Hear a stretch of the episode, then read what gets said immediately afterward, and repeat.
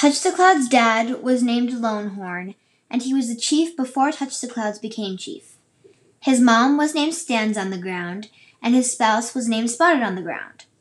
Of his three other brothers, Frog, Spotted Elk, and Roman Nose, he was the youngest. He was also a first cousin to Crazy Horse. Touch the Clouds and Spotted Elk were the only two brothers that were chief at some point.